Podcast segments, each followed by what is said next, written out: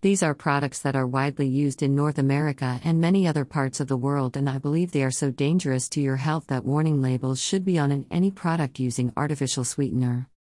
A number of studies have now shown that the artificial sweeteners used in diet sodas, such as aspartame, saccharin, sucralose, neotame, and others, have been linked to weight gain, obesity, cardiovascular disease, and diabetes. Interestingly, according to the Sugar Association, regulations by the U.S. Food and Drug Administration, FDA, allow manufacturers to label any product that has 5 or fewer calories per serving as containing 0 calories. However, the starch based molecules known as dextrose or maltodextrin, which are added to commercially available artificial sweeteners, actually add calories to each serving.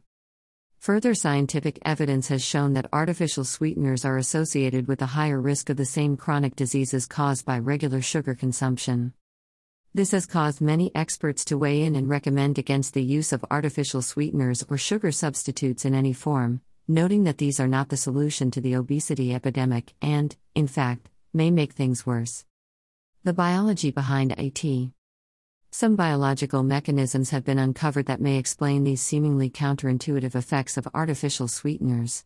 Experts note that artificial sweeteners, such as those found in diet soda, can interfere with the human body's basic learning process on how to deal with natural sugar, effectively causing the body's normal mechanisms, such as appetite regulation and insulin production, to fall out of service or go out of whack, so to speak.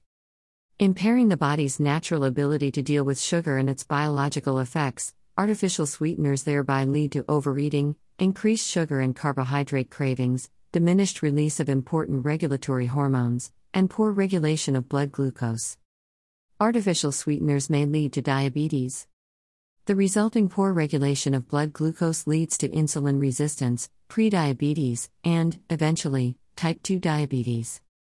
Studies have found that artificial sweeteners can also alter the normal gut bacteria, which also contributes to impaired blood glucose throughout the body.